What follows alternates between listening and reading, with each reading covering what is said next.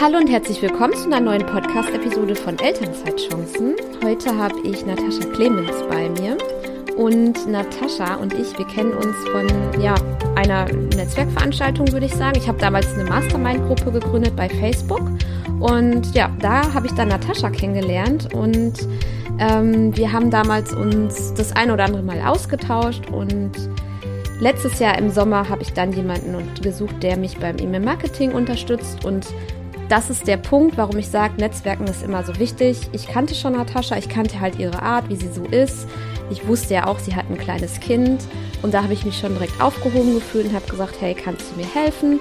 Und sie hat mich da unterstützt. Also wenn ihr jetzt in meinem Newsletter seid oder einen Einnahmenbericht euch angemeldet habt, da war auch Natascha mit am Werk. Ja, heute möchte ich mit ihr über ihren Werdegang sprechen, weil sie ist auch als virtuelle Assistentin gestartet, ist zwischendrin mit Kind und Mann auch nochmal ausgewandert, so by the way, und ist Vollzeit selbstständig und wie das kam, die Hürden und wo Natascha ihre ersten Kunden gefunden hat, das will ich heute gerne einmal mit dir besprechen. Herzlich willkommen.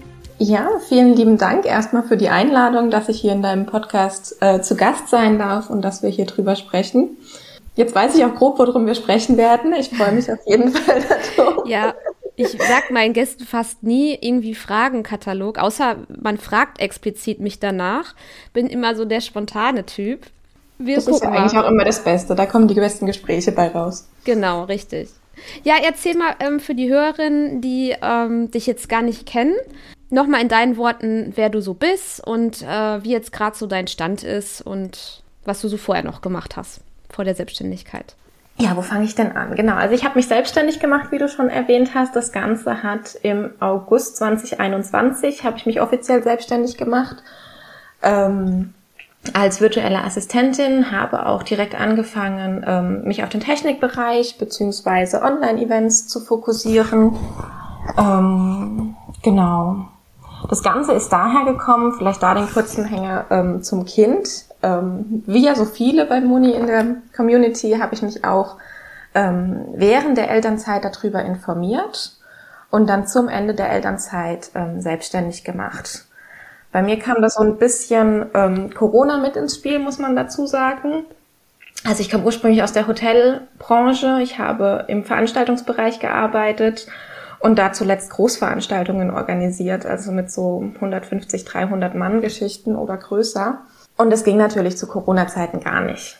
Mich wird, da jetzt direkt mal interessieren, als du da in Elternzeit gegangen bist, also deinem Arbeitgeber gesagt hast, so Elternzeit, äh, war für dich schon, stand da das große Fragezeichen im Raum, wie soll ich das denn vereinbaren mit Kind? War da schon Corona? Hattest du ein Jahr Elternzeit? Ähm, ein Jahr Elternzeit, genau, aber ursprünglich geplant waren anderthalb Jahre. Ich bin im Dezember 2019, also direkt wo Corona ja angefangen hat, in verfrühten Mutterschutz gegangen, aufgrund von Problemen in der Schwangerschaft. Ich habe Gott sei Dank von Corona auf der Arbeit eigentlich gar nichts mitbekommen. Mhm. Ähm, es stand für mich eigentlich auch nie in Frage, dass ich raus aus der Hotellerie gehe, weil ich meinen Job geliebt habe. Ähm, das heißt, für mich war eigentlich schon immer klar, dass ich zurück ins Hotel gehe, aber es war immer klar, dass wir wieder auswandern. Also ähm, ich hatte auch ein befristetes Arbeitsverhältnis zu dem Zeitpunkt. Das heißt, für mich war eigentlich klar, okay, ich verabschiede mich jetzt in die Elternzeit und sage auch Tschüss zu meinem Arbeitgeber und suche mir dann halt jemand Neuen, weil in der Hotellerie 2019 vor Corona war es ja ein absoluter Arbeitnehmermarkt. Also du hast eigentlich immer einen Job gefunden. Und das war halt dann irgendwie so, während Corona, während meiner Elternzeit kam halt so im Januar 2021 so der Gedanke, okay, ähm, man muss sich jetzt mal drüber Gedanken machen, wie es weitergeht, weil in der Hotellerie und gerade im Veranstaltungsbereich sieht es halt gerade nicht so rosig aus. Und da habe ich dann halt angefangen, mich umzublicken. Ich bin total blauäugig, sage ich jetzt mal, in die Elternschaft äh, gegangen, weil für mich war das immer klar, ja, verbringst jetzt ein Jahr zu Hause und dann geht das Kind in den Kindergarten und ähm, du gehst ganz normal wieder deine 40, 50 Stunden arbeiten. Erst in der Elternzeit kam dann so dieser, dieser Weg, dass ich gesagt habe, nee, eigentlich habe ich gar keine Lust, 40, 50 Stunden arbeiten zu gehen, plus Wegfahrten, plus Überstunden. Ähm, dann kriege ich auf dem Kind gar nichts mit. Also irgendwie war das so.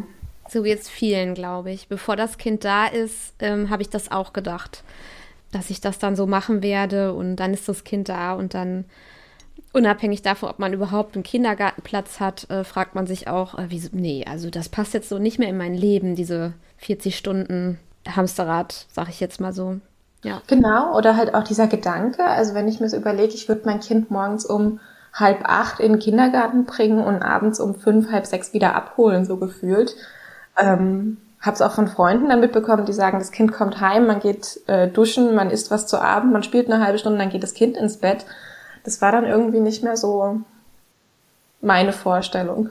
Ja, also ich habe auch Mütter ähm, kennengelernt, die machen, wollen das auch, die wollen Vollzeit arbeiten. Ähm, wenn ich da jetzt noch mal ganz kurz drauf eingehen kann und wer das will, das ist was anderes. Ne? Dann Definitiv. ist es auch okay. Wenn man, aber wir sagen, also sind wir ja gleich, wir wollten das so nicht mehr, obwohl wir es uns vor der, vor dem Muttersein so vorgestellt haben. Ja, also alles ist okay. Defin definitiv. Für mich war es auch, also ursprünglich habe ich das gedacht, ja, das ist ja normal, das mache ich auch so. Ähm, das ist halt, ja, weil ich habe ja meinen Job geliebt und mein Leben geht ja. Und dann kam halt die Elternzeit und es hat sich bei mir im Kopf alles verändert, definitiv. Also ich habe auch Freunde, die sagen, sie wollen das so, sie wollen, sie wollten nach sechs Monaten zurück oder sonstiges. Das ist alles in Ordnung, aber für mich hat sich einfach nicht richtig angefühlt, so wie du auch sagst. Da hat jeder, jeder darf da das machen, was er für richtig hält. Und dann hast du im Anfang 2021 dir die Frage gestellt, wie geht's weiter? Genau, da habe ich dann halt überlegt, okay, was könnte ich alternativ machen, wo könnte ich hingehen, wo ist es auch ein sicherer Arbeitsplatz, weil irgendwo musste ja doch Geld reinkommen, sage ich jetzt mal. Und habe dann eben auf Assistenzstellen tatsächlich geguckt, aber so remote, weil es gibt ganz viele Leute, die aus der Hotellerie rausgehen und ähm, wollte aber immer remote arbeiten. Also ich wollte nicht wieder irgendwo komplett angestellt sein. Und da bin ich dann auf die virtuelle Assistenz gestoßen. Ähm, genau, von Nadine Abdusalam hatten wir es ja eben schon mal ganz kurz, dass ich ähm, dann über sie da drauf gekommen bin, dass es das eigentlich alles gibt, ihren Online-Kurs auch gemacht habe und sich dann für mich immer mehr so kristallisiert hat, so nach dem Motto, ja, das kannst du auch. Sicherheit gibt's keine wirkliche, haben wir ja in der Hotellerie gesehen. Ähm, in einem Job, der mir vor zehn Jahren als mega sicher verkauft worden ist, weil übernachten, essen und trinken muss ja jeder, hat es halt auch nicht funktioniert. Und deswegen habe ich dann für mich entschieden, okay, ich probiere das Ganze einfach aus. Und wenn es klappt, dann ist es gut. Und wenn es halt nicht klappt, gehe ich zurück und suche mir wieder irgendwo eine Anstellung. Und es hat geklappt bis jetzt. Es hat geklappt. Was waren denn so deine ersten Schritte? Also dieser Kurs von Nadine Abdussalam, der Online-Kurs, der ist ja, also die Challenge ist ja schon sehr voll von super Informationen, wie ich das so gehört habe. Und äh, dann kaufen auch viele den Kurs und du warst ja dann auch bei Nadine im Podcast. Ich kann das super gern in den Shownotes nochmal verlinken. Wie waren danach deine ersten Schritte? Du hast bestimmt viel dann umgesetzt, was du gelernt hast. Was davon, woran erinnerst du dich noch? Mm, da muss man vielleicht noch dazwischen gehen. Dadurch, dass ich ja ähm, meinen Job aus, also ich hatte ja kein Anstellungsverhältnis mehr in Elternzeit das heißt, ich wäre ja danach in die Arbeitslosigkeit gekommen und ähm, habe dadurch dann auch die Chance genutzt, dass es eben dieses Gründungscoaching gibt, beziehungsweise den Gründungszuschuss. Das heißt, mhm. ich habe ähm, mit dem Kurs von Nadine angefangen, so wie du gesagt hast. Ich habe die Challenge mitgemacht, ähm, war von ihrem Spirit total begeistert, habe mir gedacht, habe mich davor schon zwei Monate mal selbst versucht reinzulesen, zu gucken, was man alles machen muss, welche bürokratischen Hürden es gibt, ähm, ich glaube, jeder, der mal sich selbstständig gemacht hat oder mit dem Gedanken gespielt hat, merkt ganz schnell, dass es unglaublich viel gibt, dass man ja. unglaublich viel lernen muss. Hast du das auch unterschätzt erst? Denkst du, du machst einfach eine Anmeldung fertig? Ist gar nicht so? Mm, ich ich glaube, ich habe es weniger unterschätzt wie andere, aber ich habe es auch definitiv unterschätzt. Also ich. Du hast in unseren Treffen, wenn wir uns in unseren Masterminds 2021 getroffen haben. Da haben wir uns ja kennengelernt. Da warst du immer so, du hattest immer auf jede Frage eine Antwort. Du warst immer so super organisiert. Und dann habe ich immer gedacht, ey, sie ist ein halbes Jahr später als ich angefangen und sie weiß viel, viel mehr als ich, wie man so bürokratisch und dies und Mentor und so, das weiß ich noch. Ja, ich habe tatsächlich ganz früh angefangen mit Netzwerken. Ich glaube, mir kam auch zugute, dass ich ein BWL-Studium dahinter habe. Also ich habe mhm. die Hotellerie nicht mit der klassischen Ausbildung gemacht, sondern ich habe ein Hotel- und Restaurant-Management-Studium auf BWL-Basis gemacht. Das heißt, mir waren halt ganz viele Sachen bewusst. Ich habe viel im Verkauf und Marketing gearbeitet. Das heißt, das war auch kein Fremdwort für mich. Und ich glaube, das ist das, wo ganz viele am Anfang eben die Schwierigkeiten haben, ist mit diesem Marketing verkaufen. Mhm. Und das war halt für mich der Vorteil, dass ich aus, dass ich da zwei, drei Jahre Ex Erfahrungen gemacht habe, beziehungsweise rein theoretisch ist auch Veranstaltungsverkauf ja auch verkaufen. Es war für mich also praktisch von der Art der Arbeit nicht so arg unterschiedlich am Anfang. Das Einzige, was für mich schwierig war, war mich zu verkaufen, weil ich musste auf einmal nicht mehr ein Hotel verkaufen oder eine Veranstaltung oder ein Gefühl, sondern ich musste mich selbst verkaufen und das fand ich unglaublich schwer. Mich selbst hinzustellen und zu sagen, ich kann das und ich mache das und ähm, ja, da durfte ich ganz viel wachsen. Ich habe unglaublich viel gelesen, ich habe unglaublich viele Podcasts gehört, ich habe, ich glaube, ich habe an jedem Netzwerktreffen teilgenommen, das es gab. Das ist auch definitiv eine Empfehlung von mir am Anfang. Vernetz dich einfach ähm, mit allen möglichen Leuten. Treff dich. Also ich glaube, ich hatte am Anfang meiner Selbstständigkeit zweimal die Woche ähm, mich zu einem virtuellen Kaffee getroffen. Einfach nur, um von anderen Leuten zu erfahren, was die denn gemacht haben, was ihre Hindernisgründe waren, was Einzelperson? Also du hast sie ähm, connected und hast gesagt, hast du mal Lust auf einen virtuellen Kaffee oder waren das schon so Gruppen eher, ja, was, was als Netzwerkveranstaltung schon galt? Beides tatsächlich. Also wenn es Netzwerkveranstaltungen gab, wie von deiner Mastermind war ich dabei. Du hast vorhin auch dieses Mentoring angesprochen, da gibt's eine Community Mentor Me. Dann hatte ich noch eine andere Community, ich habe tatsächlich gerade vergessen, wie sie heißt, vielleicht fällt mir nachher nochmal ein. Und gerade in solchen Communities ähm, ist es unglaublich einfach. Das heißt, ich habe auch teilweise tatsächlich einfach Leute angeschrieben. Das heißt also, du hast übers Netzwerken dein, dein Wissen erweitert und da ganz viele Tipps geholt. Und die Erfahrung habe ich ja letztes Jahr auch gemacht, dass Netzwerken ja das A und O ist. Das hatte ich im ersten Jahr auch total vernachlässigt. Und ich denke mal, ähm, ja, wie kam es denn dann zu deinem ersten Kunden? Weil das ist ja so ein Meilenstein, wenn man sich selbstständig macht den ersten Kunden zu bekommen und dann für den zu arbeiten? Und warst du da nervös? Hat alles geklappt? Wo hast du den gefunden? Erzähl doch da mal gern ein bisschen. Ich würde auf die ersten beiden Kunden eingehen, weil mein erster mhm. Kunde ist ähm, tatsächlich ein ehemaliger Arbeitskollege von mir, der sich ein halbes Jahr vor mir selbstständig gemacht hat. Genau, für den habe ich das gemacht, was ich in meinem alten Job gemacht habe. Das heißt, ich habe viel telefoniert, ich habe Interessen so ein bisschen bekundet, so ein bisschen ja ähm, für Pressekontakte für ihn kon kommuniziert. Das habe ich drei Stunden lang gemacht. Also drei Stunden hat er gebucht oder nach drei Stunden hast du aufgehört? Wir haben am Anfang drei Stunden gebucht und dann habe ich auch aufgehört, weil ich für mhm. mich einfach festgestellt habe, ich habe da absolut keinen Bock mehr drauf.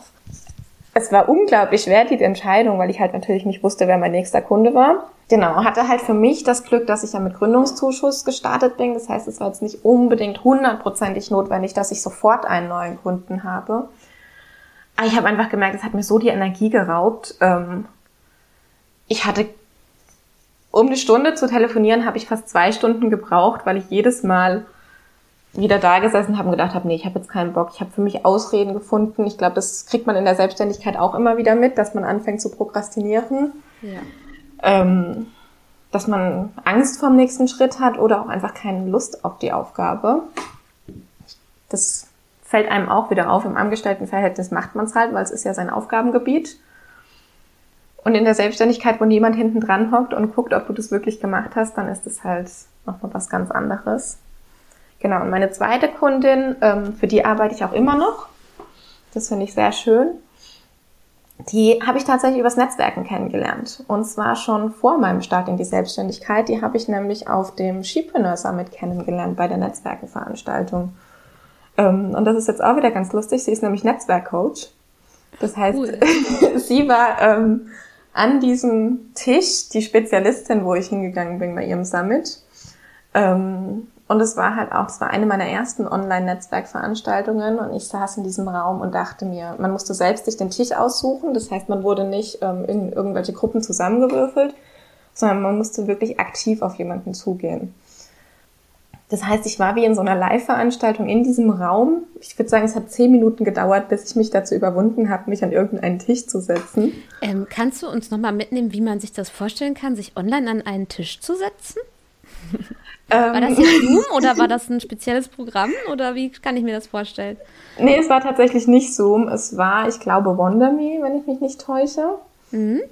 Ähm, das heißt, du warst tatsächlich in einem Raum auf deinem Bildschirm waren verschiedene Tische abgebildet. Mhm.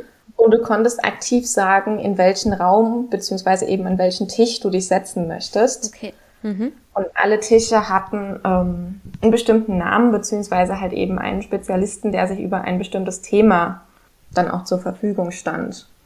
Und nachdem ich eben in diesem Raum war, ich glaube, mir jeden Tisch dreimal angeguckt habe, wer denn an welchem Tisch sitzt, ob ich nicht doch vielleicht irgendjemanden kenne von diesen zehn Kontakten, die ich wahrscheinlich damals in der Online-Welt hatte, habe ich dann irgendwann für mich entschieden, okay, du musst es ja doch machen. Und da es mir so schwer fällt, mit diesen Netzwerken auf andere Leute zuzugehen, habe ich mich an den Tisch vom Netzwerken gesetzt ähm, und habe dadurch lustigerweise meine erste Kundin, die ich online gewonnen habe, kennengelernt, ähm, weil sie mir eben Tipps gegeben hat, wie man netzwerken kann. Also es ist tatsächlich eine sehr lustige Story.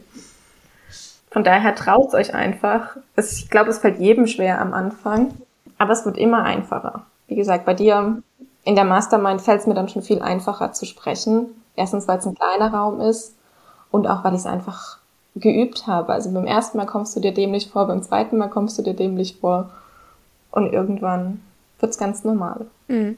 Genau, das ist schon tatsächlich seltsam, auch wenn so ähm, Zoom-Konferenzen ähm, jetzt durch Corona normal geworden sind. Ich mag mir gar nicht ausmalen, wie das dann 2018 gewesen sein muss, online zu Netzwerken. Wahrscheinlich gab es gar nicht so viel Angebot, aber äh, irgendwie sind wir dann auch in so einer richtig idealen Zeit in die Selbstständigkeit gegangen, oder? Wo alles digitalisiert wurde oder wo viele umgeschwenkt sind zur Digitalisierung. Vielleicht hättest du sonst gar nicht ähm, bei diesem Skipreneur Summit mitmachen können, weil das irgendwo vor Ort gewesen wäre, ganz weit weg. Male ich mir jetzt aus. Mhm. Keine Ahnung. ich weiß Und, es tatsächlich auch nicht, aber ich glaube schon, dass dadurch unglaublich viele Möglichkeiten geschaffen worden sind, dass du ja. halt ohne zu reisen dich auch gut mit anderen Leuten austauschen kannst, definitiv. Okay, und ähm, dann frage ich mich jetzt aber noch, wie hast du das denn alles mit deinem kleinen Sohn gemacht? Wenn wir da mal kurz ähm. einen Ausflug nochmal zur Vereinbarkeit gehen. Ja, ich glaube, da muss man tatsächlich auch dazu erwähnen, dass ich nicht unbedingt das Standardmodell habe. Ähm, also mein Partner ist Franzose, muss man dazu sagen. Er hat ähm, zu dem Zeitpunkt, wo ich angefangen habe, hat er noch gearbeitet, ähm, war aber nur auf so Midi-Job mäßig, also nur 20 Stunden die Woche unterwegs und ähm, hat Zeitungen ausgetragen damals. Das heißt, seine Arbeitszeit war von 4 Uhr morgens bis 7 Uhr morgens. Ähm, dann kam er heim, hat vier Stunden geschlafen nochmal, weil die Nacht ja kurz war. Und dann hatte ich aber halt auch Zeit, ähm, mich hinzusetzen und ein bisschen zu arbeiten, während der Kleine da war. Ähm, das heißt, ich hatte so ein bisschen die Nachmittage, wo der Papa sich drum gekümmert hat, wo ich einfach arbeiten konnte. Ich habe, ähm, während der Kleine geschlafen hat, also das ist ja auch noch der Vorteil, im ersten Jahr schläft der Kleine. Das heißt, wenn ich nicht zu fertig war von irgendwas, dann habe ich mich auch in seinen Schlafenszeiten hingesetzt oder habe mir halt irgendwas auf die Kopfhörer genommen ähm, und habe da dann was gemacht. Ich habe nachts gearbeitet, also ich glaube, das ist so wieder dieses, es funktioniert nicht mit Leichtigkeit, sondern da steckt schon Arbeit dahinter. Ja ähm, was einem manchmal ja nicht so erzählt wird. Also ich, auch heute noch, ich habe Abende, wenn ich mir was Neues beibringen will, wenn ich mal nicht hinterherkomme, wenn tagsüber, wenn der Kleine nicht in der Kita war, weil die Kita äh, zu hatte oder er krank ist, ähm, dann sitze ich auch noch abends bis um Mitternacht da und mache mhm. irgendwelche Sachen und höre mir Sachen an und genau, das ist halt ich finde Der nach andere wie vor, Seite, sage ich jetzt mal. Genau, ich finde es nach wie vor, äh, man ist maximal flexibel, aber man, also als Mama, ähm, wenn man das vereinbaren will, ich bin so flexibel und kann tagsüber für mein Kind da sein. Ja, wann arbeite ich denn dann? Das ist die große Frage. Also nachts oder wie gesagt abends. Bei uns heißt abends eigentlich erst ab 21 Uhr oder 21.30 Uhr. Vorher ist hier selten Ruhe mittlerweile, leider. Hm, ist gerade eine Phase. Und das ist wirklich, also das ist super hart. Und man hat ja dann auch wenig Zeit für den Partner. Weil früher waren ja die Abende schon eher so, ne, dass man dann zu Hause war und zusammen Netflixen konnte oder so. Und das ist dann auch nochmal so ein Punkt. Ich habe zum Beispiel eine Kundin, die nimmt sich vor, nur maximal einen Abend pro Woche zu arbeiten und die anderen freizunehmen. Ne? So in diese Richtung gehe ich auch, aber ich schaffe es auch nicht immer. Ne? Also Thema Launchen, über das haben wir uns ja unterhalten sehr viel. Da will ich natürlich äh, mitgehen und auch bei dir ist es ja Thema, glaube ich, ne? Du hast ja auch ganz tolle Ideen, die du raustragen willst. Da können wir auch noch mal gleich drauf eingehen. Und da, das bedarf dann mehr Zeit einfach. Aber trotzdem, dafür kann man dann auch mal, ähm, wir waren jetzt Donnerstag im Phantasialand, ohne Urlaub nehmen zu müssen, weil selbstständig, ne, da kann man dann ja alles selber entscheiden. So. Und dann ähm, stelle ich mir noch vor, du hast damals in der Mastermind, wir haben mal so Ziele, uns Ende 2021 ähm, haben wir über Ziele für das nächste Jahr gesprochen. Und da hast du ein Ziel genannt, dass du auswandern willst nach Schweden. Und da war der Stand, dass es noch nicht konkret war, auszuwandern, dass es einfach erstmal nur ein Wunsch war. Und den hast du auch dann in diesem Jahr umgesetzt. Das habe ich daran gemerkt, dass Natascha verschwunden war. Man hat nichts mehr von dir gehört und gesehen. Ich glaube, du warst, wo warst du denn viel unterwegs? Damals auf LinkedIn oder so? Ich weiß es nicht. Auf jeden Fall warst du nicht mehr da. Und dann kam nach einigen Monaten plötzlich wieder ein Post. Und dann kam der aus Schweden. Wie hast du das denn dann gemacht? Also umziehen, Baby, Mann, Arbeit, ist da viel liegen geblieben? Hast du da Kunden abgegeben? Wie war das so? Äh, ja, da war tatsächlich sehr, sehr viel liegen geblieben. Ja, diese ganzen bürokratischen Sachen konnte man ja relativ gut vorbereiten. Ähm, es war aber auch unglaublich stressig, weil wir haben halt unseren Haushalt in Deutschland aufgelöst. Also wir sind nur mit zwei Autofuhren sozusagen hierher umgezogen. Das heißt, wir haben die Wohnung dort komplett leer gemacht und dann halt auch hier wieder alles so grob neu aufgebaut. Also dann vor Ort die Möbel dann ähm, gekauft und eingerichtet, ne? Genau, also wir haben ganz viel hier Secondhand gekauft. Ähm, ich dachte mir, auch nichts Neues. ähm, und hatten aber halt auch in Deutschland sehr viel Secondhand schon. Deswegen haben wir halt gesagt, okay, unsere Sachen sind einfach nicht so viel wert, wie der Transport gekostet hätte, um das Ganze hierher nach Schweden ähm, zu bringen mit einem LKW. Und deswegen haben wir uns halt entschieden, nee, wir geben in Deutschland alles auf und tun das hier dann einfach komplett neu aufbauen. Das hat aber auch unglaublich viel Zeit gekostet, die ich absolut unterschätzt habe. Und dementsprechend war es dann halt da in der Zeit unglaublich schwierig, die Aufträge, die ich hatte, zu erfüllen, meinen Umzug zu regeln, hier alles Bürokratische vorzubereiten, weil ähm, auch wenn man immer sagt, ja, innerhalb der EU ist es ja ganz einfach, ähm, nee, auch hier hast du ganz viele bürokratische Herausforderungen, die du machen musst, von Papiere zusammensuchen, von Sachen organisieren, von Krankenversicherungen, bürokratischen Geschichten ab, mal ganz abgesehen. Und dann hatte ich einfach keine Zeit mehr für mein Marketing. Und das hat mir dann auch so ein bisschen das Genick gebrochen, sage ich jetzt mal, im April, Mai. Also ja, ich hatte noch den Vorteil, dass ich zwei Kunden hatte, die zu der Zeitpunkt Veranstaltungen haben. Also eine hatte Ende März, Anfang April stattgefunden und die andere Mitte April. Und deswegen ging es zumindest im März und April noch so ein bisschen. Aber mir haben halt die Folgeaufträge gefehlt. Also ich hatte im Mai, ich glaube zum 28. Mai noch 0 Euro verdient, weil ich halt einfach nicht präsent war. Also das darf man nicht unterschätzen. Das ist halt, dass auch wenn du gerade Aufgaben hast, ähm, du ja trotzdem präsent sein musst, um auch die Folgeaufträge zu bekommen. Gerade wenn du nicht in, mit Kunden zusammenarbeitest, die monatlich irgendwie was haben. Äh, präsent war jetzt dein Kanal Social Media. Ne? Das meinst du ja mit präsent sein. Es gibt ja auch genau. die, also du, deswegen bist du vielleicht auch ins E-Mail-Marketing so ein bisschen gegangen, weil das ja auch ein Long-Term-Kanal ist. Ähm, wenn jemand auf der Liste ist, die bleiben da, da kann man sich immer wieder zeigen.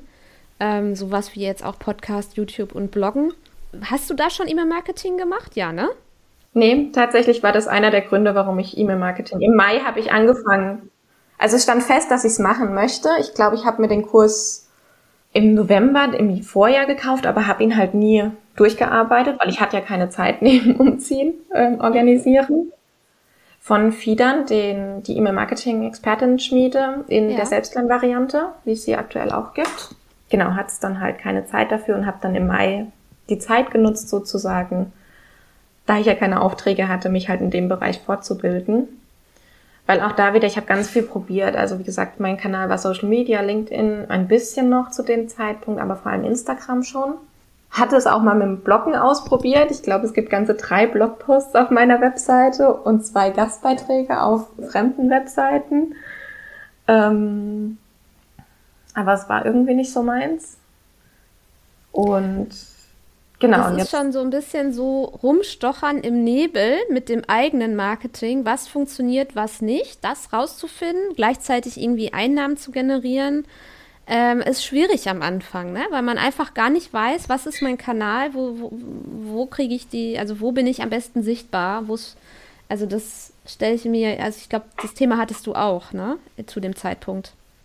Ja, definitiv. Und du kommst halt auch in diese Online-Welt und je mehr du dich auch wieder austauschst, desto schlimmer wird's, weil jeder erzählt dir ja was anderes. Oh ja. Also die, die einen sagen, du musst unbedingt Social Media haben, die anderen sagen, du brauchst unbedingt einen YouTube-Channel, die nächsten sagen, du brauchst einen Podcast, dann brauchst du die E-Mail-Liste. Und ich glaube, gerade am Anfang brauchst du halt nicht alles, aber du brauchst einen, auf dem du wirklich präsent bist. Du brauchst einen, auf den du dich fokussieren kannst, weil du kannst auch gar nicht alles gleichzeitig machen, plus Kundenarbeit, plus, also irgendwas bleibt dann unten. Und ähm, auf welchen hast du dich dann spezialisiert? Ähm, ich bin tatsächlich auf Instagram gelandet, weil das für mich am einfachsten war, dann zwischendurch mal, nachdem ich meine Angst vor den Stories überwunden habe, war das für mich am einfachsten, da einfach mal so, so kurz präsent zu sein, sage ich jetzt mal, dass es halt einfach nicht die Zeit gefressen hat, wie einen Blogpost zu schreiben, dauert halt gerade am Anfang vielleicht mal fünf bis zehn Stunden, sage ich jetzt mal. Und ja. eine Instagram-Story zu machen, geht halt mittlerweile innerhalb von drei Minuten so gefühlt. Und das war dann für mich irgendwann so das Ausschlaggebende. Und wie hat sich dann deine Auftragslage entwickelt? Die ging tatsächlich dann relativ steil. Also ich habe halt sehr, sehr viel gemacht. Ich habe mich im Mai ähm, fortgebildet und habe dann im Mai, Juni angefangen, ganz extrem wieder zu netzwerken, so wie auch am Anfang, weil ich hatte ja Zeit. ähm, war überall so ein bisschen präsent, habe das überall kommuniziert, so dass dann tatsächlich auch im August, was ja jeder so als die Sommerpause deklariert eigentlich, äh, mein umsatzstärkster Monat im ganzen Jahr war. Einfach weil ich präsent war, ich war in den Köpfen von den Leuten. Ich habe unglaublich viele Anfragen generiert. Es war so auch das, ja, so mit der Anfang, wo Leute wirklich auf mich zugekommen sind, ohne dass ich in Facebook-Gruppen ähm, Angebote geschrieben habe, wie es ja auch am Anfang ganz viel war, ähm, sondern dass wirklich Leute mich kontaktiert haben und von mir Unterstützung wollten und dann halt eben gar nicht mehr die Frage im Raum stand, dass da noch drei andere sind, die sich auch, man sagt nicht beworben, aber die sich für die Stelle Ein Angebot haben. Genau. Abgegeben genau. haben, genau, richtig, ja. Genau, also man sagt bei den virtuellen Assistenten oder halt Freelancern nicht, man bewirbt sich, sondern man gibt ein Angebot ab. Das hat einfach auch was mit dieser Augenhöhenfunktion zu tun, finde ich. Ähm, ja, super spannend, weil du ja, ähm, also das zeigt, eine Selbstständigkeit läuft in Wellen. Ich finde immer dieses, ähm, ich brauchte jetzt irgendwie nur, äh, im ersten Monat ähm, habe ich schon direkt 3000 Euro Umsatz gemacht und seitdem geht es mir gut und seitdem läuft es. Kann sein, aber meistens läuft es in Wellen und du bist auch ein Beispiel davon. Äh, Gerade auch wenn dann andere Themen dazukommen, dann läuft das Gehalt ja nicht weiter. Man ist ja nicht mehr angestellt. Du musstest dann nebenbei nochmal umziehen und deswegen war das ein riesen Einschnitt in deiner Selbstständigkeit, aber du hast dich da auch wieder rausgeholt, weil das ist das Thema, das ist richtig cool. Wer virtuelle Assistenz jetzt speziell auf die virtuelle Assistenz, fehlen dir die Kunden, hast du zwei Möglichkeiten. Entweder du nutzt diese freie Zeit, um dich fortzubilden, was du getan hast. Äh, du hast die E-Mail-Marketing-Schmiede von Fiedern gekauft. Ähm, da lernt man ähm, alles rund um Active Campaign. Da bist du Spezialistin drin in diesem Tool, was ich selber wirklich auch so bestätigen kann. Oder du suchst dir neue Kunden, weil Kunden sind da. Die sind da. Und das schon mal zu denken und zu wissen, es sind Kunden da. Man muss rausgehen, sich zeigen, irgendwie gucken, was, wonach sucht mein Kunde. Und das hast du dann im Sommer, also wenige Monate nachdem du wieder sichtbar geworden bist, ja getan. Und dann hattest du auch deinen umsatzstärksten Monat im August 21 in diesem Jahr. Also das ist ein super Beweis einfach, jetzt, wenn wir mal auf Kundenakquise gehen, weil viele haben am Anfang, ich hatte auch dieses Thema, wo finde ich bloß Kunden? Jetzt lebst du in Schweden, dein Kind geht jetzt in den Kindergarten, ist es jetzt strukturierter? Du arbeitest von zu Hause aus? Triffst du noch echte Menschen eigentlich? Erzähl mal. Ja, ich treffe noch echte Menschen.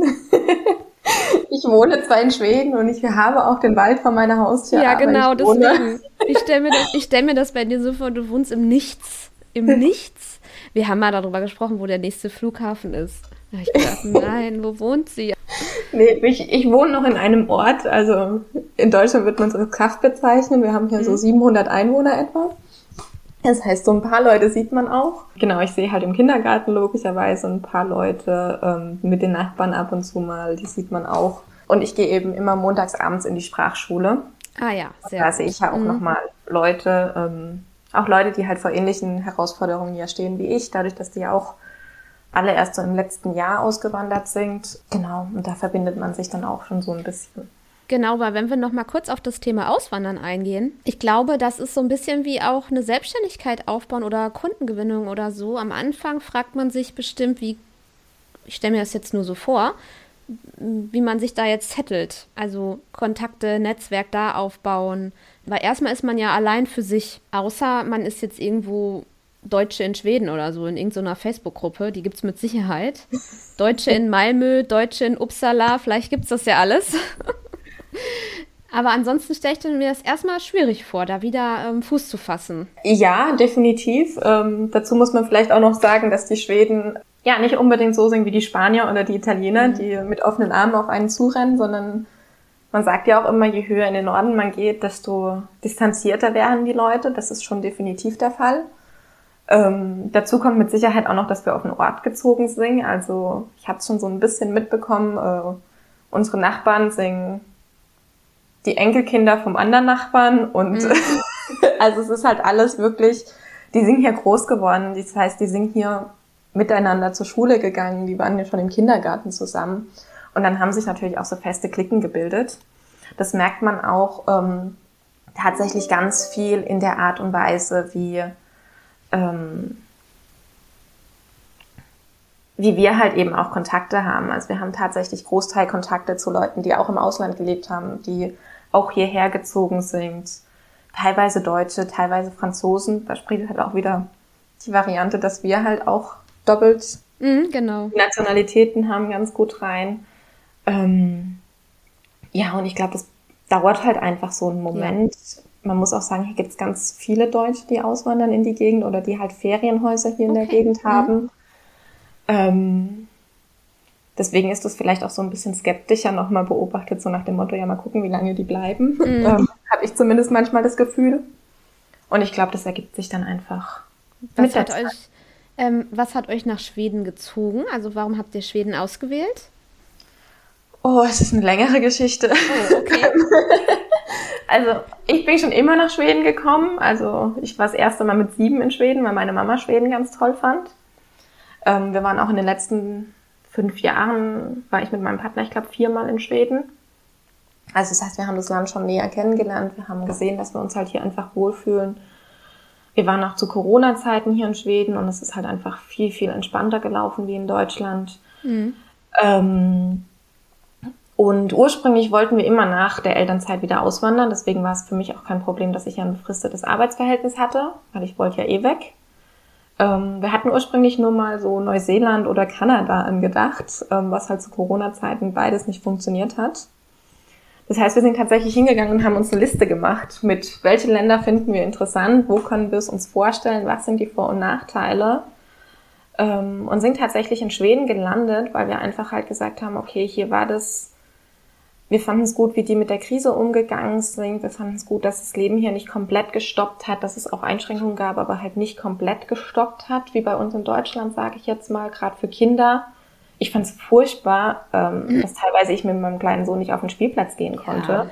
dass du diese Eltern-Kind-Gruppen nicht hattest. Hm. Ähm, da haben viele Mamas ihre Elternzeit wirklich, also die wurde genommen. Also dieses Feeling, ich gehe dahin und dahin und dahin zu den P-Kip-Kursen oder was, wo man Lust drauf hat. Das hatte ich ja 2018 mit meinem ersten Kind und das war jetzt 2020 mit meinem zweiten Kind null. Das gab es gar nicht. Und so Online-Rückbildung, das ist nicht dasselbe. Und da wurde vielen Eltern was genommen. Das ist meine Meinung. Also, ja, genau. da stimme ich dir voll zu. Was bringt das, Spielplätze zu schließen? Also, ich will nicht wissen, wie viele Kinder zu Hause schwierige Zeiten hatten in der Zeit. Genau, mhm. definitiv. Und hier ist es halt auch einfach so ein anderer Punkt ist, hier wird unglaublich viel Wert noch auf Familie gelegt, was uns halt auch wichtig war. Äh, die Kinderbetreuung ist gut, die Schulbildung ist gut. Ähm, ja, also es gab einfach unglaublich viele Punkte, die für Schweden gesprochen haben. Das Gesundheitssystem ähm, war trotz Krise gut. Ähm, ja, und ich sage auch immer, man hat es ja auch gemerkt, also im Sommer, äh, wir haben auch Nachbarn mit Kindern, du siehst ja auch einen Papa draußen ähm, mhm. mit Kindern spielen. Also diese Gleichberechtigung ist hier auch viel, viel mehr gelebt, dass einfach beide Elternteile miterziehen, dass auch dieser Wert drauf gelegt wird, dass man Zeit für Kinder hat und dass Kinder einfach auch einen Vorrang haben. Und das ist einfach so, ja. Das sind ganz tolle Punkte, kann ich dann total nachvollziehen. Ja, ja. Also hier in Deutschland entschuldigst du dich, wenn du mit Kind ins Restaurant gehst und in Schweden äh, bringen die dir schon das Spielzeug und nehmen das Kind auf den Arm, jetzt mal so überspitzt gesagt. So kann man das vielleicht vergleichen, ne? Ja, es gibt hier auch in der Gegend. Also ich meine, wir leben auch in der Astrid Lindgren-Gegend. Ähm, das heißt, hier gibt es schon sehr, sehr viel für Kinder auch. Ähm, Astrid Lindgren sagt dann wahrscheinlich was von Pippi Langstrumpf sage ich jetzt mal. Und du hast halt, ja, es gibt ganz viel, das für Kinder ausgelegt ist. Das mhm. ist einfach so. Na, ich muss unbedingt euch mal besuchen kommen. also ich war ja einmal nur in Stockholm und ähm, da waren wir auch Couchsurfen, kann ich echt empfehlen, fand ich ganz spannend. Aber es hat, und dann in Uppsala noch, aber es hat mich jetzt nicht ganz gecatcht, das Land. Aber vielleicht ja, habe ich auch das ja auch in großen gesehen. Städten. Genau. genau. Also ja. Du musst hier mitten in den Wald kommen. Dann ja, habe ich auch richtig Lust drauf, ehrlich gesagt. Diese Natur und so, das ist, ja, ich muss, muss noch mal in mich gehen. okay. Dann würde ich jetzt einmal gern noch mal von dir wissen, was bietest du an, wenn jetzt eine Hörerin hier zuhört und ähm, ja, was kann die denn so bei dir bekommen? Und wo trifft man dich? Wo findet man dich? Mhm. Ähm, ja, das eine, was man bei mir bekommen kann, hast du ja schon erwähnt, das ist das E-Mail-Marketing. Ähm, E-Mail-Marketing baut tatsächlich auf meine erste Dienstleistung auf, weil ich habe angefangen, damit Online-Kurse bei Elopage einzurichten. Ähm, das heißt, da das ganze technische Setup zu machen, zu gucken, dass die schön aussehen, zu gucken ähm, oder Vorschläge zu machen, dass Leute ihre Online-Kurse auch wirklich bearbeiten und nicht nur äh, kaufen, um sie dann in ihrem Account versauern zu lassen sozusagen. Ähm, und da ist mir halt auch aufgefallen, dass ganz viele Leute Probleme wieder beim Verkaufen haben. Also die erstellen tolle Online-Kurse, bieten da unglaublich viel Wissen und dann wird da nicht verkauft. Und daraufhin kam ich eben zum E-Mail-Marketing, weil ich finde, dass man E-Mail-Marketing eben sehr, sehr gut ähm, verkaufen kann und da das ähm, eben gut steuern kann, weil man dann seine Zielgruppe halt wirklich gut drankommt. Und da unterstütze ich dann auch bei der technischen Einrichtung und bei der Strategieplanung. Genau, das Ganze mache ich größtenteils in einer 1 zu 1 Betreuung, also in einem Done for You Service. Aber ähm, wie Moni das auch schon erwähnt hat, plane ich das Ganze dieses Jahr auch in Gruppenprogramme zu verpacken, so dass man das selber umsetzen kann, dass man das selber lernt, wie das Ganze denn funktioniert. Ein kleiner, ich muss dich kurz unterbrechen. Unsere, also unser 1 zu 1, nur dass die Hörerinnen einmal kurz wissen, wie das bei uns ablief. Ich war immer so, oh nein, ich weiß nicht, wie das geht. Ich weiß nicht, wie das geht. Das nervt mich alles so. Und Natascha hatte immer voll die Ruhe und hat gesagt, guck mal, dann klickst du da und da und dann kannst du so. Und dann hat sie noch Tipps gegeben und ich immer, oh nein, ich weiß nicht, wie das alles geht. Das ist so viel für mich. Und das war echt, also am Ende war alles gut. Ich bin jetzt wirklich schlauer geworden, aber du hattest diese Ruhe und ich war immer so genervt von diesem Programm. Ich wollte, dass es endlich auf die Straße geht. Und du hast immer diese Ruhe ausgestrahlt und dann noch einen Tipp reingehauen. Da habe ich gedacht, oh, wie toll, was alles möglich ist. Also das war so ein, ähm, um mal einen Einblick zu geben, wie das bei uns zumindest ablief. genau, du warst ja jemand, die das selber auch machen wollte, die nicht gesagt genau. hat, ich jetzt mhm. einfach ab sondern du einfach gesagt hast, nee, ich möchte das auch selbst verstehen. Wovon ich auch tatsächlich ein großer Freund bin. Also ich finde immer so, die Grundkenntnisse sollte man selber können, auch wenn es einem keinen Spaß macht. Dann kann man es immer noch im Anschluss abgeben. Aber ich bin eigentlich tatsächlich ein Freund davon, dass man zumindest weiß, wie man eine E-Mail selber anlegt, dass man weiß, warum Kontakte dort reinkommen. Ähm, und auch einfach, ja, nicht kontrollieren kann, aber auch einfach sicher sein kann. Ich meine, du bist dafür verantwortlich, ob dein E-Mail-Marketing korrekt läuft oder nicht letztendlich, weil es ist deine Firma. Das heißt, wenn du auch jemanden drin hast, die halt vielleicht was falsch macht oder was falsch einstellt, wenn du gar kein Wissen davon hast, kannst du es halt nicht korrigieren oder kannst es nicht mal nachvollziehen, dass da was falsch läuft. Ähm, deswegen bin ich tatsächlich ein Freund davon, wenn du es am Anfang selbst gemacht hast oder zumindest mal eine Ahnung hast, ähm, so die Grundkenntnisse einzurichten oder auch mhm. deine E-Mail zu ändern. Absolut. Ich meine, vielleicht ändert sich ja auch irgendwie nur drei Sätze in deiner E-Mail mhm. oder dir fällt ein Fehler auf. Das heißt, ja. wenn du einfach die Grundkenntnisse hast, kannst du es selber austauschen, statt zu warten, zu schreiben und zu hoffen, dass deine VA das innerhalb der nächsten mhm. zehn Minuten macht, so gefühlt. Das ist, genau. Ja, absolut. Soll das Ganze bei mir auch in diese Gruppenprogramme laufen, um einfach da zu empowern, sage ich jetzt mhm. mal. Ja, bin ich ganz gespannt. Also ähm, finde ich auch toll, dass du das machst, weil man kauft ja auch ähm, von den Menschen, ne? Und ähm, mh, wenn man sich da wohlfühlt, dann, ähm, also, ne, dann kauft man halt eher, sagen wir mal so jetzt, ne? Ja, okay. Und man findet dich auf Instagram. Auf LinkedIn eher weniger. Du hast da einen Account, aber du bist aktiv auf Instagram. Und ähm, deine Webseite verlinke ich auch noch. Und jetzt ähm, zum Schluss und dein Newsletter übrigens. Also ihr eigenes E-Mail-Marketing, ihr Newsletter, ich bin da auch drin. Und äh, ganz ehrlich, kleiner Tipp, da schaue ich mir natürlich auch viel ab, wie sie schreibt, ne, wie sie markiert und so, mal gucken. Also ne, vom Experten halt direkt und dann ähm, übertrage ich das ein bisschen. Nur mal so als Tipp. Also gebt mal in Nataschas Newsletter, wenn ihr ähm, euch für E-Mail-Marketing und Elo-Page ähm, interessiert. Und hast du drei Tipps für meine Zuhörerin jetzt ganz zum Schluss, was du denen raten würdest, wenn sie sich jetzt in der Elternzeit selbstständig machen wollen? Oder möchtest du was zu Auswandern nach Schweden vielleicht sagen? Die Tipps variieren immer. Womit würdest du dich jetzt, oder gemixt, das ist jetzt egal. Ich recycle die Tipps. Die kommen nicht nur in diesem Interview, sondern die werden dann irgendwann nochmal in Mini-Schnipseln ver, ähm, verarbeitet und veröffentlicht. Also überleg gut. Kein Druck aufbauen. Ähm, ja, wahrscheinlich wird es ein Mix daraus. Also mein erster Tipp ist tatsächlich ähm, diese Netzwerkgeschichte. Ich glaube, es ist unglaublich wichtig, dein Netzwerk aufzubauen, dass du für etwas stehst, dass du ähm, dich traust, rauszugehen und dass du auch dadurch dein Selbstbewusstsein aufbaust. Und damit kannst du gar nicht früh genug anfangen. Also das war vielleicht auch so einer meiner Fehler, aus denen du gerne lernen darfst, dass ich ähm, in der Vorbereitung meiner Selbstständigkeit, also so von März 2021 bis August 2021, mich nicht getraut habe, das zu kommunizieren schon, was ich plane. Wo du auch schon nur mit der Idee spielst, kommunizier das schon, kommunizier das in deinem Bekanntenkreis, geh schon auf diese Netzwerkveranstaltungen. Ähm, weil wenn du das machst, dann ist, fällt dir halt auch dein Start viel einfacher. Und du kannst auch testen, was du machen willst und was du nicht machen willst, was gut ankommt, was nicht gut ankommt. Genau. Also ich glaube einfach früh Netzwerken finde ich unglaublich wichtig ja, dann bin ich halt dieser Mensch, wie du es schon erwähnt hast, ich bin dieser strukturierte Mensch. Das heißt, äh, für mich ist es halt unglaublich viel wichtig, auch ähm, sich da viel reinzulesen, sich Wissen anzueignen, ähm, sich selbst verantwortlich auch zu sein. Also ohne jetzt da wieder Druck aufzubauen oder ohne zu sagen, du musst erst das und das und das und das machen, bevor du starten kannst. Aber du solltest halt zumindest schon so diese Grundlagen kennen. Also dich ähm, schon ein bisschen mit der BWL auseinandersetzen, zu gucken, was du fürs Unterlagen alle brauchst, ähm, wo du mit, was du mit der Steuer machen musst. Also so diese Grundlagen, diese bürokratischen Hürden, sage ich jetzt mal. Ich glaube, da starten auch ganz viele blauäugig. Ähm, und dann halt auch einfach ja diesen Austausch zu haben, weil in diesen Mastermind-Gruppen oder sowas kannst du halt auch lernen von Leuten, die schon da sind, wo du sein willst und dich auch ruhig trauen, mit denen auszutauschen, weil ich glaube, wir kennen das ja alle, dass wir mal an diesem Punkt waren und auch froh waren, dass sich jemand mit uns ausgetauscht hat und uns ja, total. hat. Mhm.